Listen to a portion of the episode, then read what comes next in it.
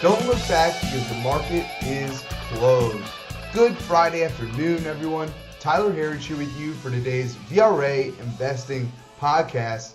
And it's an exciting Friday here today for any baseball fans, but specifically for us, Houston Astros. The Astros are playing game two of the first round of the playoffs today against the White Sox. We were able to pull out a win last night against the White Sox. As I'm recording this podcast right now, the Astros are trailing. I believe the last I saw was four to two here. So I couldn't do a podcast without wearing my Astros jersey today. Uh, pretty cool one here. I have to say so myself. The retro Astros got Nolan Ryan on the back for any of you baseball fans out there.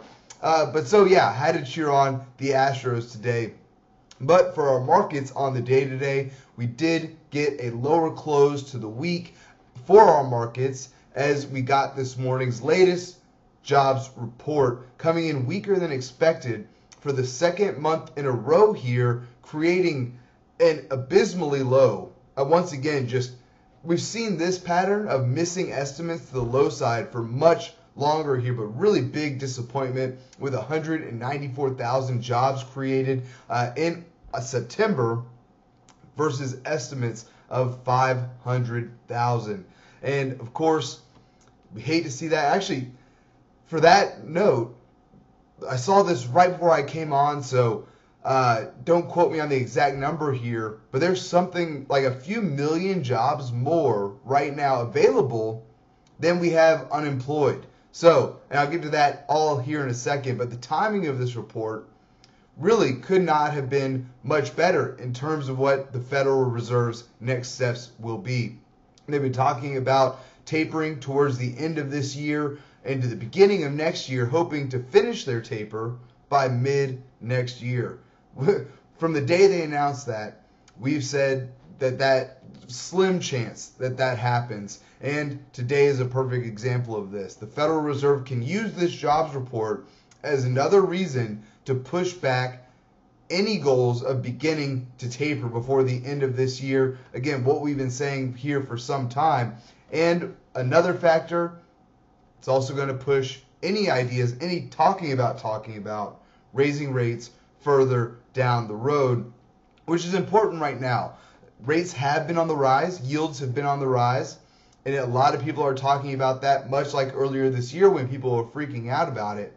But the way we see it here, based off the VRA investing system, we're getting close to a topping point here in rates. We're right up against some long-term resistance here in rates. Based off the VRA investing system, yields are at extreme overbought territory here. So if you've been tuning in with us here for a while, you know our view. Rates are headed lower long term. So yes, we could go a little bit higher from here, but over the next few years and especially through Joe Biden's first term as president, we see rates heading lower, significantly lower. Our call has been for negative rates coming here in the United States, as we've already seen in Europe, and then, of course, our playbook coming from Japan.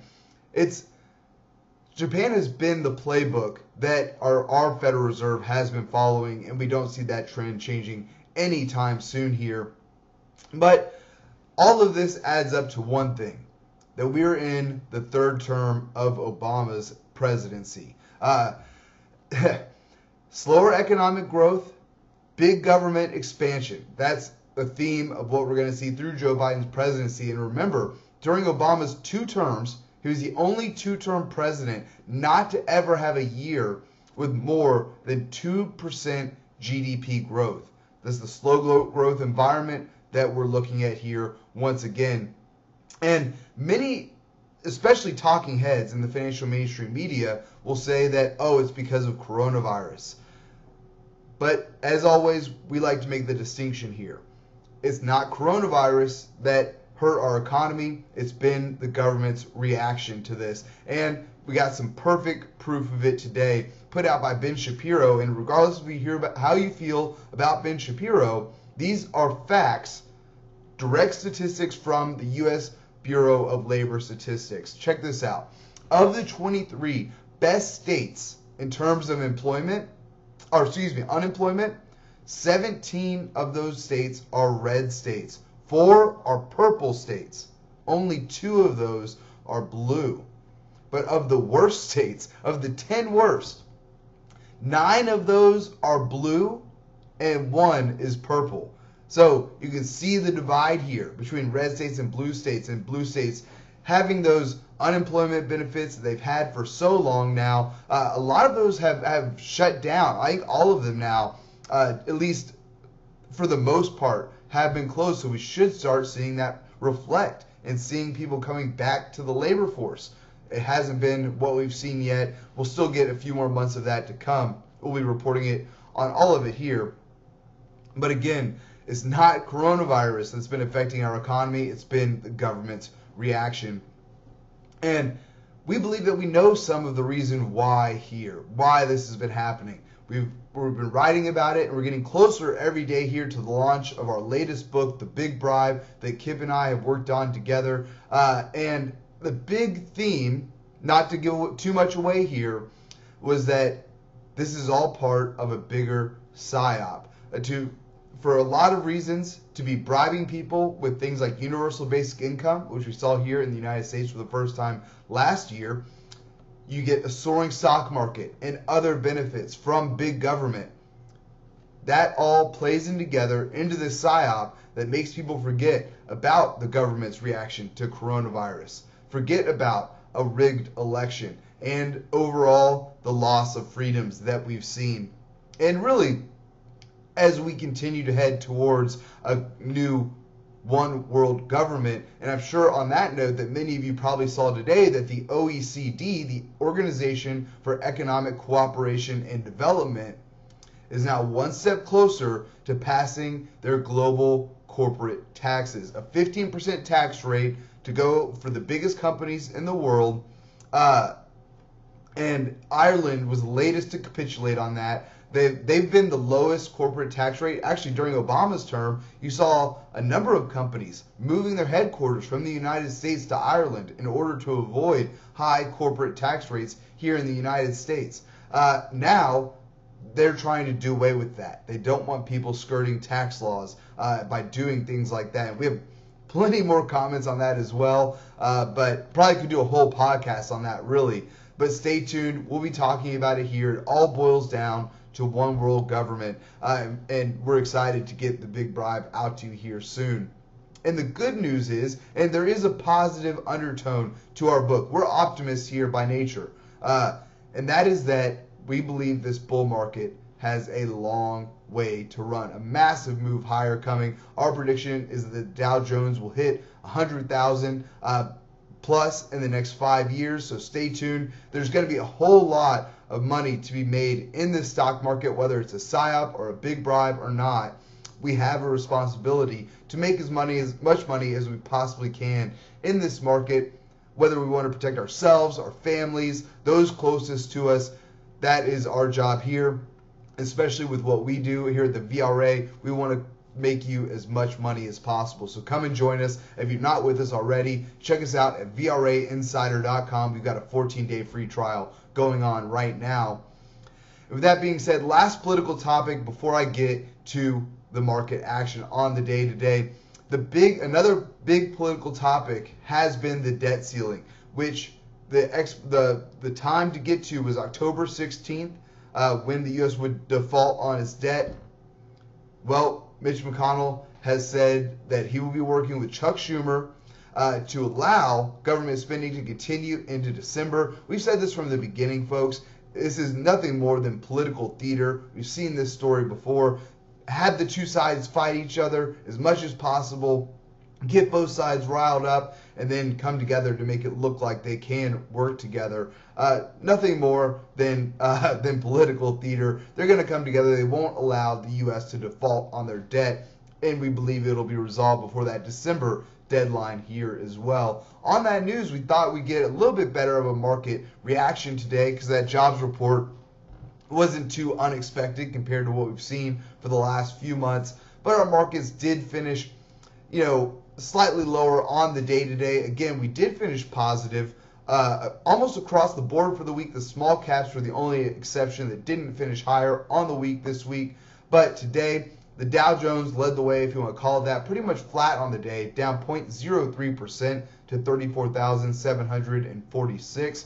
We were followed there by the S&P 500, down about two tenths of one percent to 4,391. Next up here was the Nasdaq, down half a percent to 14,579. And lastly for today, the uh, Russell 2000 small caps down 0.76% to 2,233.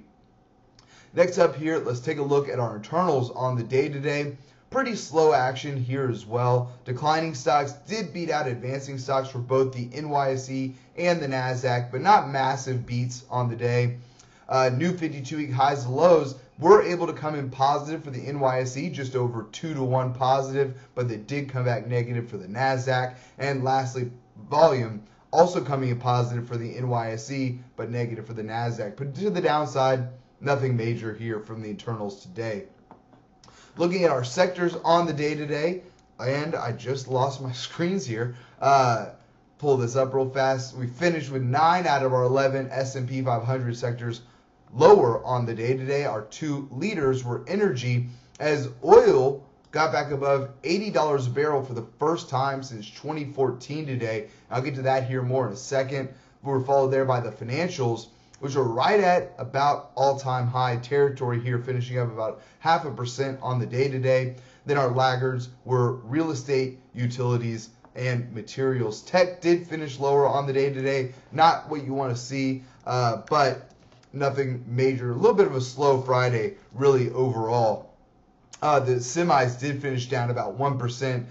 Not what you want to see. Uh, if you're bullish, you like as we always say here, you want to see tech leading the way and semis leading tech. We got the reverse of that today. Finally for today, our VRA commodity watch. Gold slightly lower on the day, down just over one tenth of one percent to 1,756 an ounce. Silver down as well as similar 0.09 percent to $22.63 an ounce excuse me, copper now up today, up 0.73% to $4.27 a pound. And lastly, as I mentioned earlier, oil did get back above $80 a barrel today. Our price target for up to mid 2022 has been a minimum of $100 a barrel. We've gotten there pretty quickly.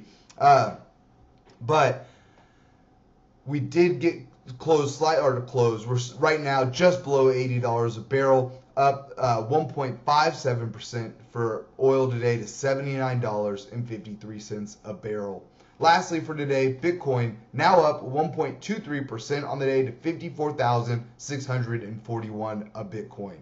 Folks, that's all that we have time for here today. Please be sure to subscribe to receive our VRA podcast every day at the market close. You can sign up at VRAinsider.com. Click the podcast link at the top. We'd love to have you with us. And also, while you're there, check us out on YouTube. You can find us at Vertical Research Advisory. Uh, would love to have you with us there as well. Thanks again for tuning in. Until next time, we'll see you back here on Monday for the close. Have a great weekend.